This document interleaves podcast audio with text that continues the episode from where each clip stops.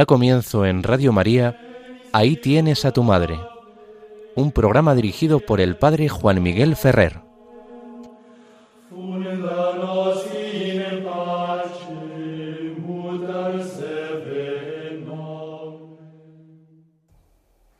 Un saludo muy cordial a todos vosotros, queridos amigos oyentes de Radio María. Como acaban de anunciarnos, comenzamos el programa Ahí tienes a tu madre, en las ondas de Radio María. En este domingo, en que recordamos también con cariño a San Isidro Labrador, vamos a poner nuestra mirada en la Madre del Cielo. Este programa, Ahí tienes a tu madre, intenta una aproximación teológica a la figura de Santa María, Madre de Dios y Madre nuestra, la Virgen de Nazaret. Hace poco, el viernes de la semana pasada, celebrábamos la memoria litúrgica de las apariciones de Nuestra Señora en Fátima, el 13 de mayo.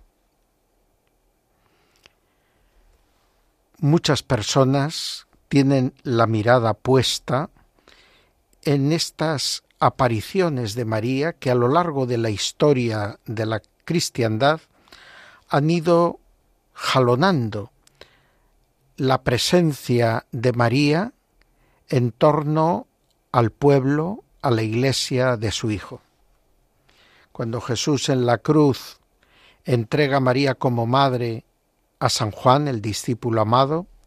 la iglesia siempre ha entendido que estaba entregando su madre a todos los discípulos en la persona de Juan. Y esta cercanía de María se manifiesta en la multitud de advocaciones marianas que pueblan toda la superficie del mundo cristiano. Donde hay comunidades cristianas, hay advocaciones particulares de María y ya lo hemos dicho en nuestros programas, esta multitud de advocaciones es un reflejo de esa convicción de que María es madre de todos y cada uno los discípulos de Cristo. Y esta condición maternal, esta cercanía a cada uno de los discípulos de su Hijo, hace que eh, María sea vista como una figura de nuestros grupos, podríamos decir, más cercanos de vivencia de la Iglesia. Así, tanto las órdenes religiosas, las propias comunidades o monasterios, las parroquias, las diócesis, las naciones, tienen advocaciones marianas que les son particularmente cercanas y propias, ligadas a su historia, a su geografía, a la historia propia de cada una de estas comunidades locales más pequeñas, y de esta manera, llamando a María con esta multitud de sobrenombres, se experimenta y se vive su cercanía concreta a cada comunidad, a cada iglesia local, a cada fiel cristiano. Entre todas estas advocaciones destacan aquellas que están ligadas a un fenómeno que también se ha venido dando a lo largo de la historia, que es el de las apariciones marianas. Si hubo un tiempo en que predominó el que se dieran los hallazgos y apariciones de antiguas imágenes de María ocultadas en un momento dado por vicisitudes históricas y luego milagrosa o accidentalmente halladas siglos más tarde y que actualizaban esa cercanía y ese trato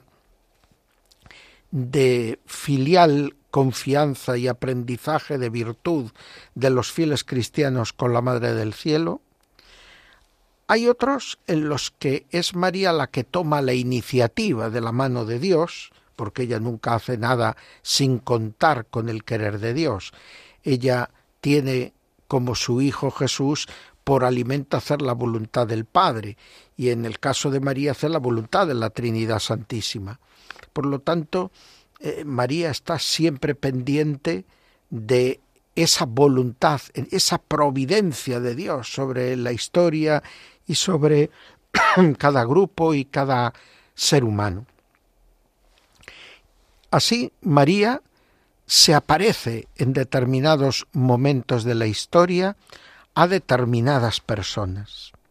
normalmente gente sencilla, gente muy humilde, gente sin pretensiones, gente que difícilmente se puede inventar estas historias porque no tienen ni siquiera capacidad para ello. A estas personas María las sorprende irrumpiendo en sus vidas y muchas veces cambiando totalmente el, el, rumbo de las mismas. Uno de estos casos es el de las apariciones a principios del siglo XX de la Virgen Santísima en un terreno de la diócesis de Leiría en Portugal, cerca de una pequeña aldea que eh, se llamaba Cova de Iría. Y allí en un campo donde pastaba muchas veces el ganado de ovejas y cabras, porque era una tierra más bien dura, de poca generosidad para el cultivo, y allí unos niños, dos hermanitos y su prima, estaban ocupándose del rebaño cuando la Virgen María se les hace presente. Es verdad que primero median las apariciones de un ángel que va preparando a los niños para el encuentro con la Virgen. Y esta aparición, como otras que se han dado a lo largo de la historia, conocemos como las más relevantes, Lourdes, Guadalupe de México, bien, pues tienen normalmente una característica. La Virgen invita a las personas elegidas a orar, les invita a llevar una vida más santa, un compromiso de vida cristiana más generoso y les ofrece un mensaje, un mensaje de consuelo, un mensaje de conversión para ellos y para todas las gentes. Ofrece algún signo y pide que se construya un lugar de oración. Es decir, convoca en torno a ese lugar a través de los videntes a todo el pueblo cristiano para que con ella rece a Dios, reciba sus beneficios y se afanen por llevar una vida cristiana más auténtica. De hecho, esto que caracteriza las apariciones marianas está en perfecta sintonía con lo que es la vida cristiana. María no viene a revelar cosas nuevas, viene a invitarnos a profundizar en la revelación que ha hecho su Hijo Jesucristo, que ha culminado ese deseo de comunicarse, de darse a conocer de Dios a los seres humanos, y luego invita también, evidentemente, a una vida de conversión y de penitencia, para poder obtener beneficios inmediatos que sean un signo para que todos crean y creyendo se salven. De tal manera que allá en Fátima los niños reciben un mensaje que es de oración, de penitencia y de invitación a esa llamada a la conversión general, a la penitencia general, para que el mundo no se autodestruya en la locura de las guerras consecuencia del pecado y del olvido de Dios y de su santa ley. Por eso la aparición de la Virgen María en Fátima se ve y se lee a lo largo de la historia como una llamada de atención de Dios a través de la Virgen para que los hombres se vuelvan hacia Él y volviéndose hacia Él eviten seguir pecando y ofendiéndole, porque esos pecados, aparte de ofender a Dios, están destruyendo al propio ser humano. La vinculación de las apariciones de Fátima con uno de los momentos más terribles de secularización de la sociedad guiada por asociaciones y grupos de acción política y de pensamiento radicalmente anticristiano. Y al mismo tiempo la coincidencia con la Primera Guerra Mundial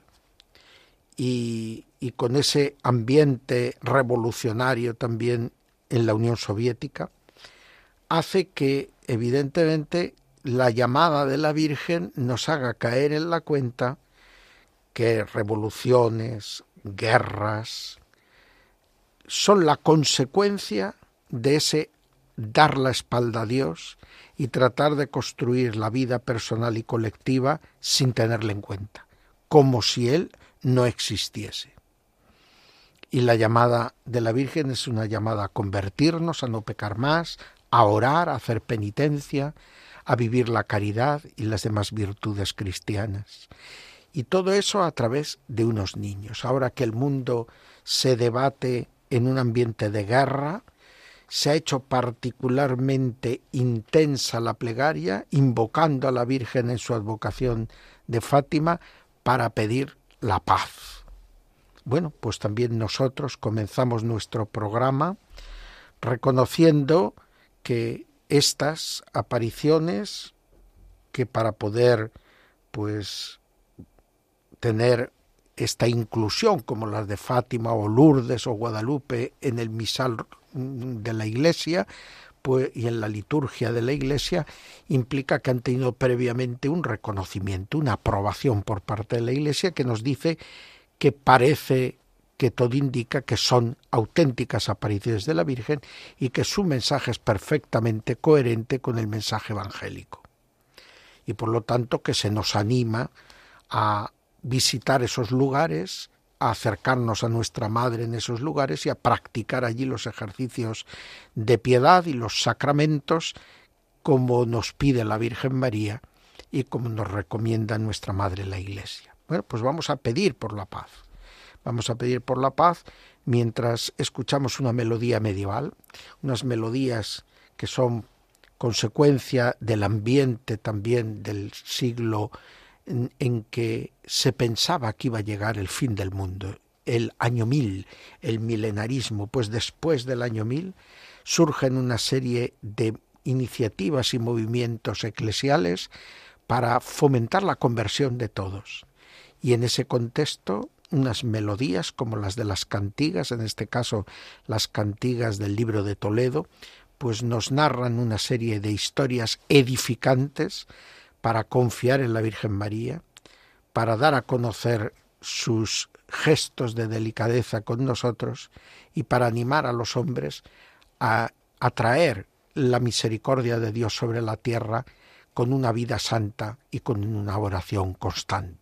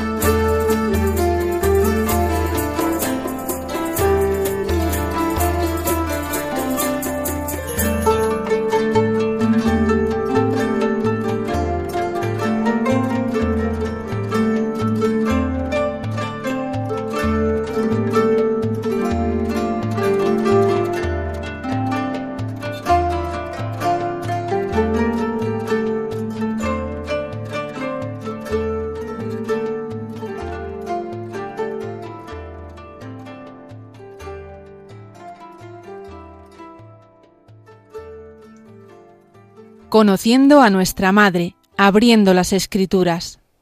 Seguimos en las ondas de Radio María y lo hacemos entrando en el apartado de nuestro programa Ahí tienes a tu madre, dedicado al conocimiento de nuestra madre. Y en concreto vamos a seguir, y terminaremos este conocimiento de María que hemos intentado a través de las Sagradas Escrituras. Nos toca hoy detenernos ante el capítulo 12 del libro del Apocalipsis, afrontándolo desde una clave de lectura mariológica. El libro del Apocalipsis es uno de los libros complicados de la Sagrada Escritura y probablemente el más complicado de afrontar para nuestra mentalidad contemporánea de los del Nuevo Testamento, que en general suelen ser más sencillos y más accesibles que los del Antiguo Testamento. Los del Antiguo Testamento, es verdad que los históricos o los libros que podríamos llamar eh, poéticos, pues son también normalmente apreciados y leídos con cierta facilidad, pero están algunos libros del Pentateuco y algunos libros de los profetas que resultan más difíciles de entender, requieren más explicación o conocimientos del contexto histórico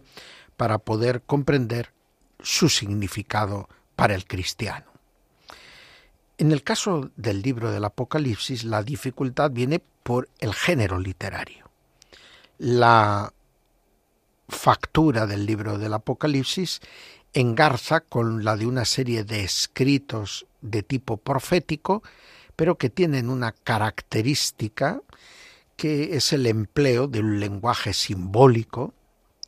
porque tratan de hablar de realidades espirituales,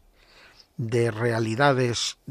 vinculadas a la voluntad y a la providencia divina sobre la creación y sobre la historia, que no se pueden describir con términos puramente, podríamos decir, de Texas para abajo. Entonces, para poder hablar de esas realidades, de Texas para arriba, con las que no estamos familiarizados, usamos un lenguaje de símil y comparación, un lenguaje de tipología, un lenguaje de elementos, podríamos decir, sígnicos,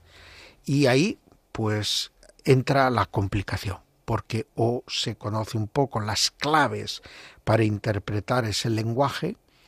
o cae uno en una lectura literalista de estos textos que nos mete en una incomprensión profunda y en muchas complicaciones para la fe. O bien se desprecia considerándolos pura fantasía, como si fueran pura poesía de la fe y que poco puede aportar de verdad o de realidad a la vida cristiana y sobre todo a la vida cristiana hoy.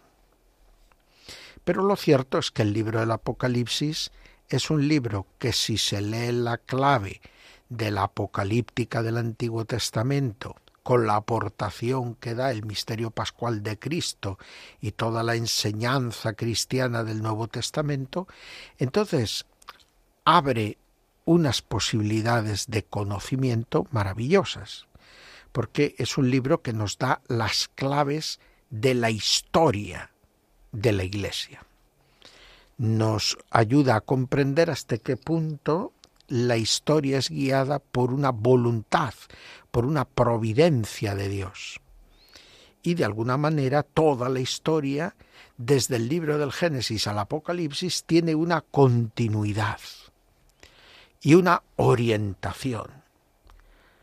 Se verifica ese nos hiciste Señor para ti. En concreto, a partir de estas claves, el capítulo 12 del libro del Apocalipsis se presenta como un capítulo en el que se nos habla del momento culminante de la historia de la Iglesia, y se le da a esa historia de la Iglesia una clave de comprensión, una manera de entender a la Iglesia a partir de una figura histórica y conocida, la de la Virgen María. De tal manera que en el libro del Apocalipsis se habla de María, pero se habla de María en tanto en cuanto sirve de modelo para la Iglesia. De tal modo que hay expresiones, hay frases que se refieren claramente a la Virgen, que sólo son de una manera acomodaticia aplicables a la Iglesia, y otras que se refieren claramente a la Iglesia y sólo se pueden decir de María de una manera acomodaticia. Y otras se refieren tanto a María como a la Iglesia en aquellas cosas en que María y la Iglesia coinciden plenamente. Evidentemente, si se habla de María y de la Iglesia, aparece junto a ellas una figura que es inseparable, porque es la que da sentido a la vida de María y a la vida de la Iglesia, que es Jesucristo. Jesucristo, que visto desde la perspectiva de María es el Hijo,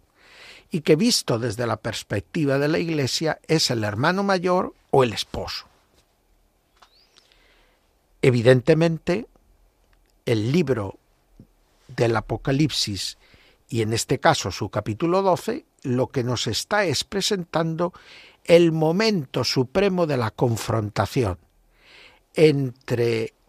la mujer y la descendencia de la mujer y la serpiente y la descendencia de la serpiente. Podríamos decir que el capítulo 12 del Apocalipsis es un desglose y un, una indicación del cumplimiento de lo que se anunciaba en el capítulo tercero del Génesis, cuando tras la caída de Adán y Eva, Dios maldice a la serpiente y anuncia a la mujer que de la descendencia de ella nacerá el que aplastará con su talón la cabeza de la serpiente y que la descendencia de la mujer triunfará sobre la descendencia de la serpiente. En el capítulo 12 del Apocalipsis, se ve como una visión en el cielo, el vidente del Apocalipsis ve como una visión en la que se despliega todo este misterio histórico.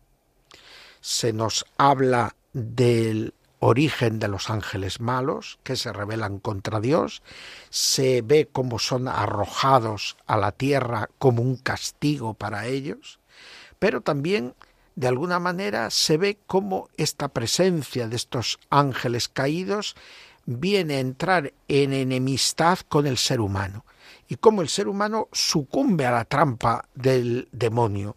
y pecando se aparta de Dios. Y parece como si el demonio hubiera conseguido una venganza contra Dios, hiriendo a la criatura a la que Dios más amaba de la tierra. Pero el demonio nunca puede ser más fuerte que Dios. Y esto es una clave de interpretación histórica. Y por eso en este capítulo 12 aparece la mujer. La mujer que providencialmente brota de las manos de Dios para dar cumplimiento a su designio de salvación. La mujer que es como una nueva tierra en la que Dios va a modelarse a un nuevo Adán. Esta mujer es la mujer inmaculada, la toda santa, una tierra verdaderamente virginal y limpia, de la que Dios puede modelar al que no conoció pecado, al Cordero de Dios, que no solo no tiene pecado, sino que va a quitar el pecado del mundo. Pero ese se hace hombre en las entrañas de la Virgen María y ese es el que, naciendo, va a vencer al pecado y a la muerte, no va a sucumbir a la tentación y va a aplastar el poder de la serpiente. Ni el pecado ni la muerte ya van a ser definitivas. Pero eso no mata al demonio y a sus ángeles, al dragón y a sus coadyuvantes, a sus aliados, y entonces siguen haciéndole la lucha pero como no pueden hacer nada contra la mujer a la que Dios ha preservado, ni contra el hijo de la mujer que ha vencido, entonces van contra la descendencia de éste, es decir, contra la iglesia, contra los hijos de Dios. Pero ahora es la mujer nuevamente la que aparece representando a esa descendencia de su hijo en lo espiritual, a esa iglesia que es según su modelo y en favor de la cual actúa Dios y actúa también la misma naturaleza. Porque la creación entera está expectante, aguardando la plena manifestación de los hijos de Dios. Y porque esa creación ha sido también rescatada por la obra redentora de Cristo. Y entonces, esa creación, como vemos en los sacramentos, donde los elementos naturales sirven de ayuda a los discípulos de Cristo para poder realizar el designio salvífico de Dios en sus vidas y también para llevar ese designio de salvación a los demás. Y de esta manera, el capítulo 12 del libro del Apocalipsis es como una gran representación, como si fuera un gran teatro al modo de nuestros autos sacramentales, donde se combinan las imágenes, donde se combina la música, los cantos, las ceremonias, y donde aparece claro que la victoria de Dios tiene unos momentos, fue promesa tras la caída de Adán y Eva, ha sido cumplimiento en María y Jesús, en Jesús y María, y ahora se realiza en la iglesia. Pero siempre tiene la hostilidad y la oposición del maligno y sus secuaces. Pero la victoria es de Dios. La victoria de Dios que se anuncia, que se augura, viendo en el cielo la señal de la mujer. La mujer que es una de los nuestros, que está revestida de sol, divinizada, que tiene por corona las estrellas, es decir, es la reina de la creación y tiene a sus pies la luna porque está más allá del tiempo, el calendario judío era un calendario lunar, está más allá del tiempo, está abierta, inaugurando la eternidad. Y la iglesia es según el modelo de esta mujer. Y la iglesia aprende de ella, a ser madre y a ser virgen, y a ser sobre todo la esclava del Señor, la que desarrollando y cumpliendo la voluntad de Dios, unida a Cristo, consigue la victoria definitiva. Así, este capítulo 12 dará pie a los bellísimos textos que luego el Concilio Vaticano II nos ofrecerá sobre María como madre y modelo de la Iglesia, como María la que está constantemente puesta por Dios para ayudar a la Iglesia a encontrar el camino de la fidelidad perfecta a Cristo. Pues vamos ahora a rezar eh, mientras oímos de fondo nuevamente una melodía de las cantigas, en unas cantigas en concreto eh, del Códice de Toledo y que están sirviéndonos para orar por la Iglesia que está puesta ahora en el camino sinodal. Un camino que debe servir sobre todo para la renovación de la Iglesia. El camino sinodal no significa que la Iglesia pasa de tener una constitución jerárquica a una constitución democrática. Eh, la Iglesia jerárquica y con elementos democráticos en su interior es fundamentalmente la familia de los hijos de Dios. Y en una familia hay escucha, hay diálogo, hay amor recíproco sobre todo, pero hay también autoridad. No se trata en el camino sinodal de reinventar la fe de la Iglesia, ni la moral ni la liturgia, sino que se trata fundamentalmente de vivir todas estas realidades, todos estos dones de Dios, con un verdadero espíritu fraternal y con una profunda convicción de que en una familia todos tenemos que apoyar el hombro para sacar adelante a cada uno de los miembros de la familia. Pues escuchemos ahora estas cantigas mientras oramos por la Iglesia que está buscando los caminos de la mayor fidelidad a Cristo y a la misión que Cristo le ha dado.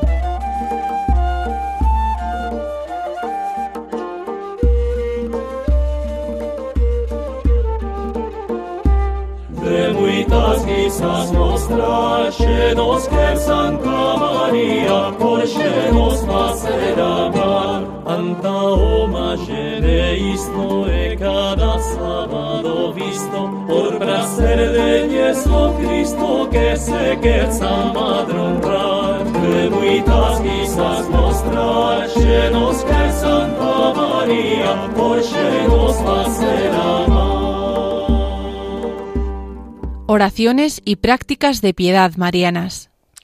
Seguimos en este programa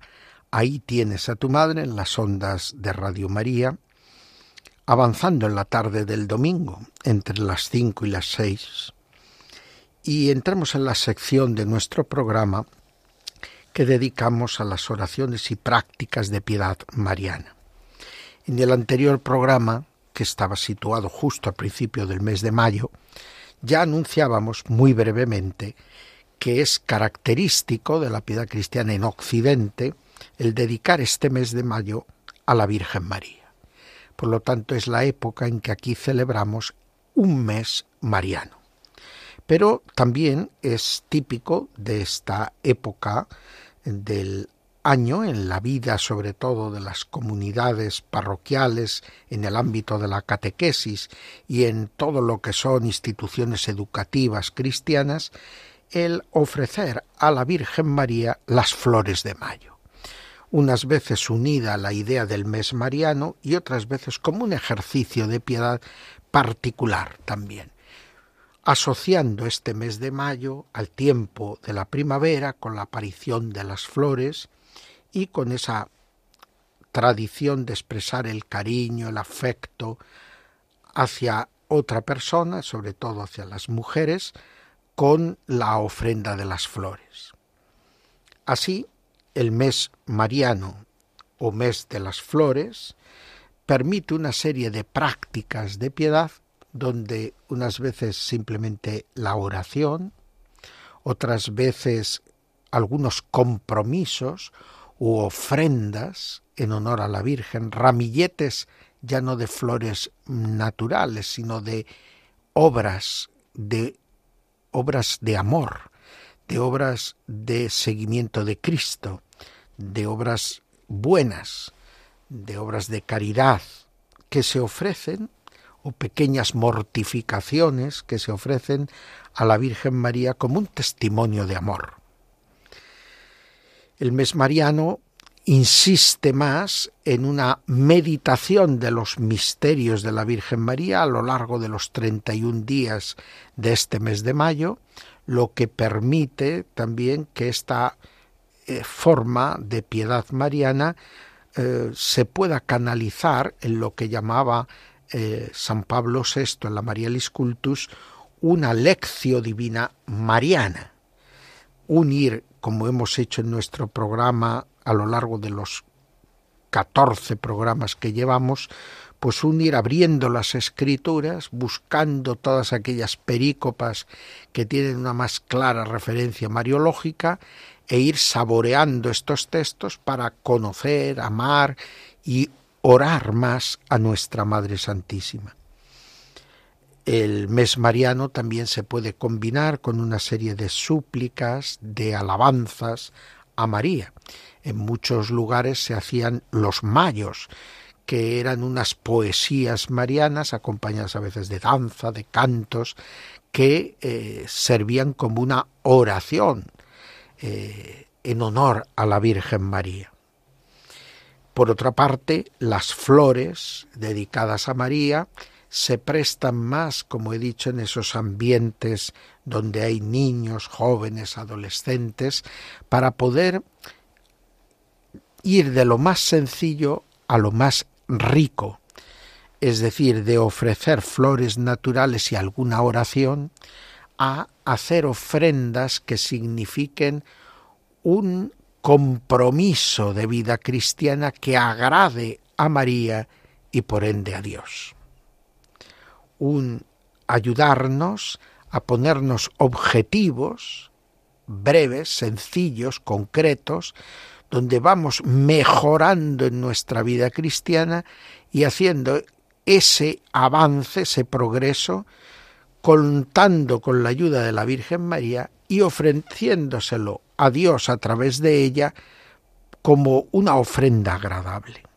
porque la gloria de Dios es el hombre viviente. Por lo tanto, la gloria de Dios es la santificación del hombre.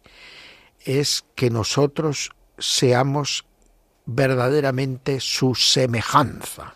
porque en nosotros apenas tiene lugar el pecado y por el contrario, a través de la vida de la gracia, la vida divina se está manifestando, singularmente a través de los dones del Espíritu Santo, que recaen especialmente donde Dios encuentra un alma entregada totalmente a Él, un alma que vive esa entrega filial en las manos de Dios.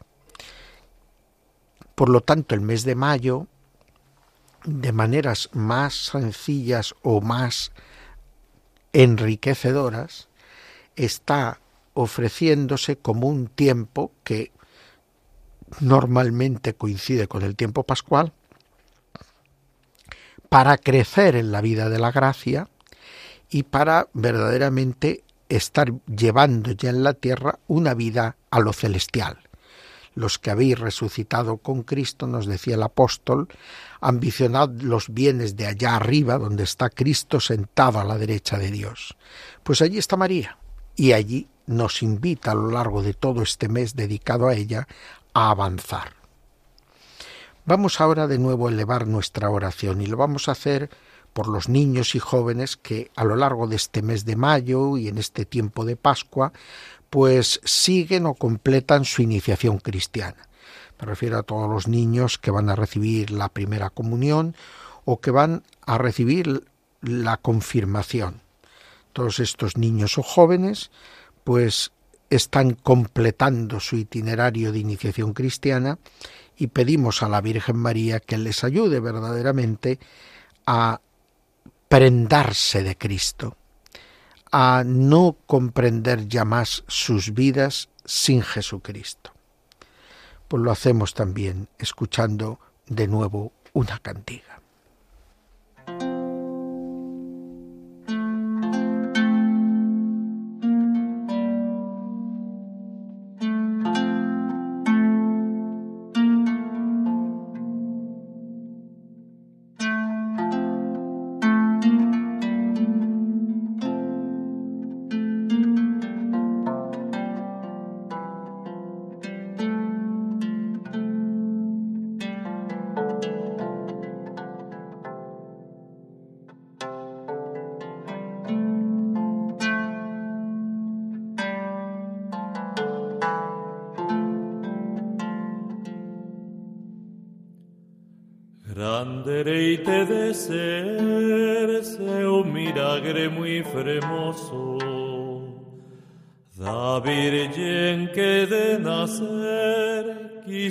Nos Deus glorioso,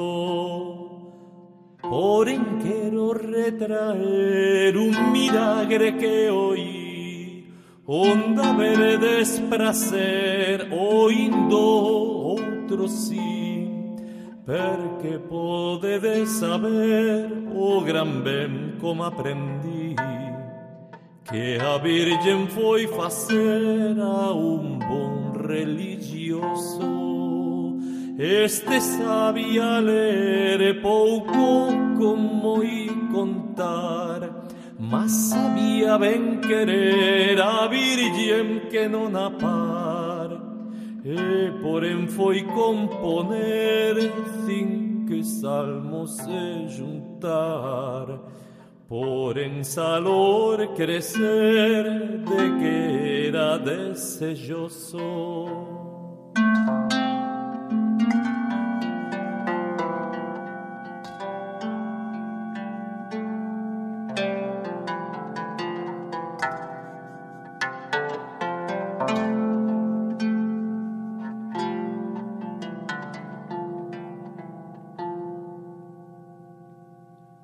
Grande te de ser seu milagre muy fremoso, da Virgen de que nacer quis por nos, Deus glorioso. Dos salmos foi escoller sin que por esta razón he de su nos poner, porque sin que letras son en María por prender de la poista al galardón. Perché podesse ver o seu piadoso que en catar e revolver este salmo saciará magnificat ia sere a Dominum ia e cabo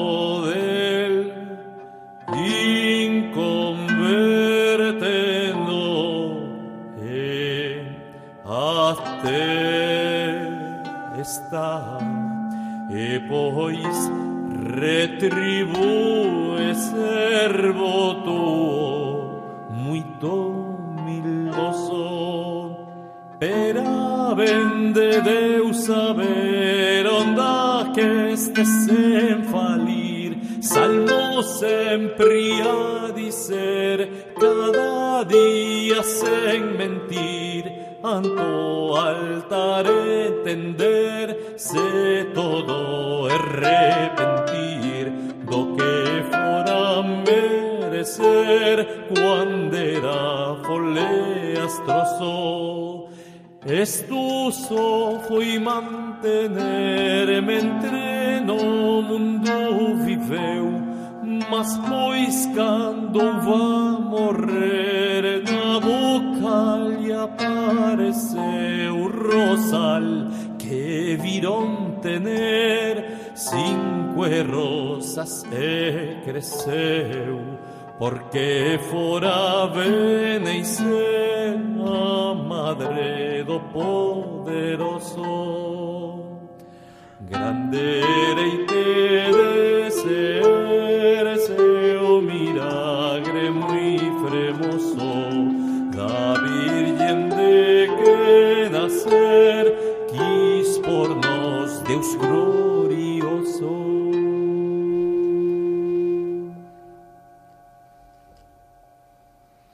Llegamos ya en nuestro programa Ahí tienes a tu madre, las ondas de Radio María, al final, a nuestro momento de despedida. Hemos estado desde las cinco de la tarde acompañándoles con toda una serie de reflexiones en torno a nuestra Madre del Cielo. Tratamos de hacerlas con rigor teológico, pero también con la amenidad y con la sencillez en las expresiones para que puedan ser accesibles a todos. Nuestra despedida es siempre una mirada a alguna celebración mariana de la que también algo podemos aprender. Y en este caso he querido seleccionar una de las memorias de María que celebraremos en este mes de mayo, que está cuajado de advocaciones marianas. Pero he preferido elegir una de las que son conocidas en el mundo entero, y en concreto que aparece incluso en el misal romano. Me refiero a la advocación mariana del 24 de mayo, María Auxiliadora. Sabemos cómo don Bosco amó esta advocación mariana, hasta vincularla de tal modo a su congregación y a sus congregaciones salesianas que María Auxiliadora se identifica con las obras religiosas y espirituales de la familia salesiana. Pero María Auxiliadora es una advocación que supera los límites de una institución por grande y difundida por el mundo entero y por llena de frutos de santidad y frutos de vida cristiana a lo largo de eh, este siglo, casi ya dos siglos de presencia en la vida de la Iglesia. Pero el título de María Auxiliadora nace, es cierto que en una época relativamente moderna, como una mirada a María en momentos de gran dificultad para la Iglesia, para el pequeño rebaño de Dios. Cuando la Iglesia se ha sentido débil, cuando la Iglesia se ha sentido cercada, acosada por sus enemigos, ha acudido espontáneamente a la Virgen. No quiero hacer un recorrido a lo largo de toda la historia, pero me remito a los ejemplos,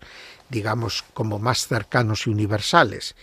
en concreto al que todos conocemos de ese momento en que el Islam amenazaba con destruir la cristiandad en Occidente y en torno a la batalla de Lepanto, pues se desarrolla una invocación a María a través del rosario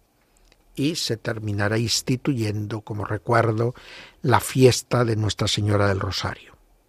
Pues lo mismo ocurre con la advocación de María Auxiliadora o auxilio de los cristianos. Ya a partir de la época de la Revolución Francesa, de las guerras napoleónicas y de la creación de toda una serie de gobiernos y grupos políticos en la Europa del siglo XIX que buscaban secularizar la sociedad, y de alguna manera apartar a Dios de la vida de la sociedad humana, pues se invocó en medio de estas luchas, de estas dificultades para la Iglesia, a María como auxilio de los cristianos. En circunstancias de guerra, en circunstancias de acoso ideológico, María es el remedio, el auxilio de los cristianos. A ella invocamos como hijos para que ella como madre extienda su manto protector. En la Edad Media había sido esta Virgen de la protección, esta Virgen que extiende su manto sobre los necesitados, la que había eh, servido para reflejar esta convicción de la Iglesia y del pueblo cristiano en su conjunto, que cuando estamos en apuros, María es nuestro remedio, nuestro auxilio, nuestra abogada y defensora. Vuelve a nosotros esos tus ojos misericordiosos. Los que gemimos y lloramos en este valle de lágrimas, dirigimos nuestra mirada a ti y tú no nos fallas. María no nos falla.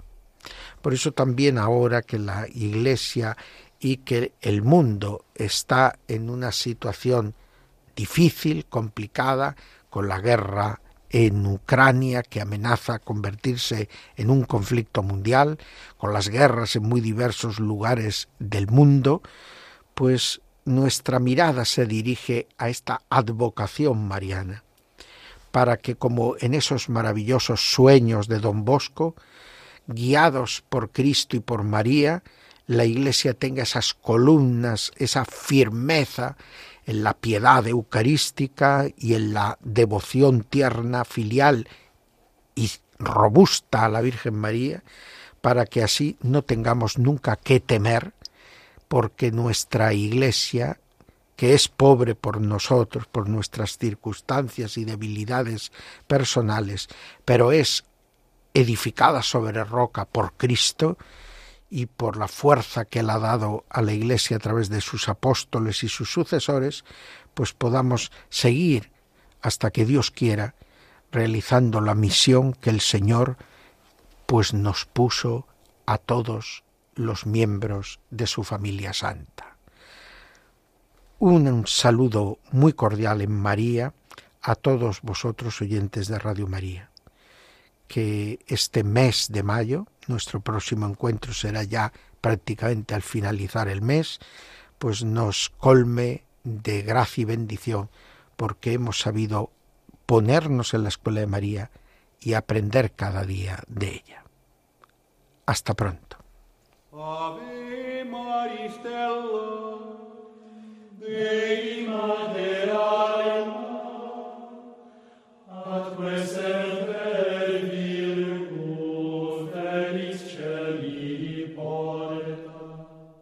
Acaban de escuchar Ahí tienes a tu madre, un programa dirigido por el padre Juan Miguel Ferrer.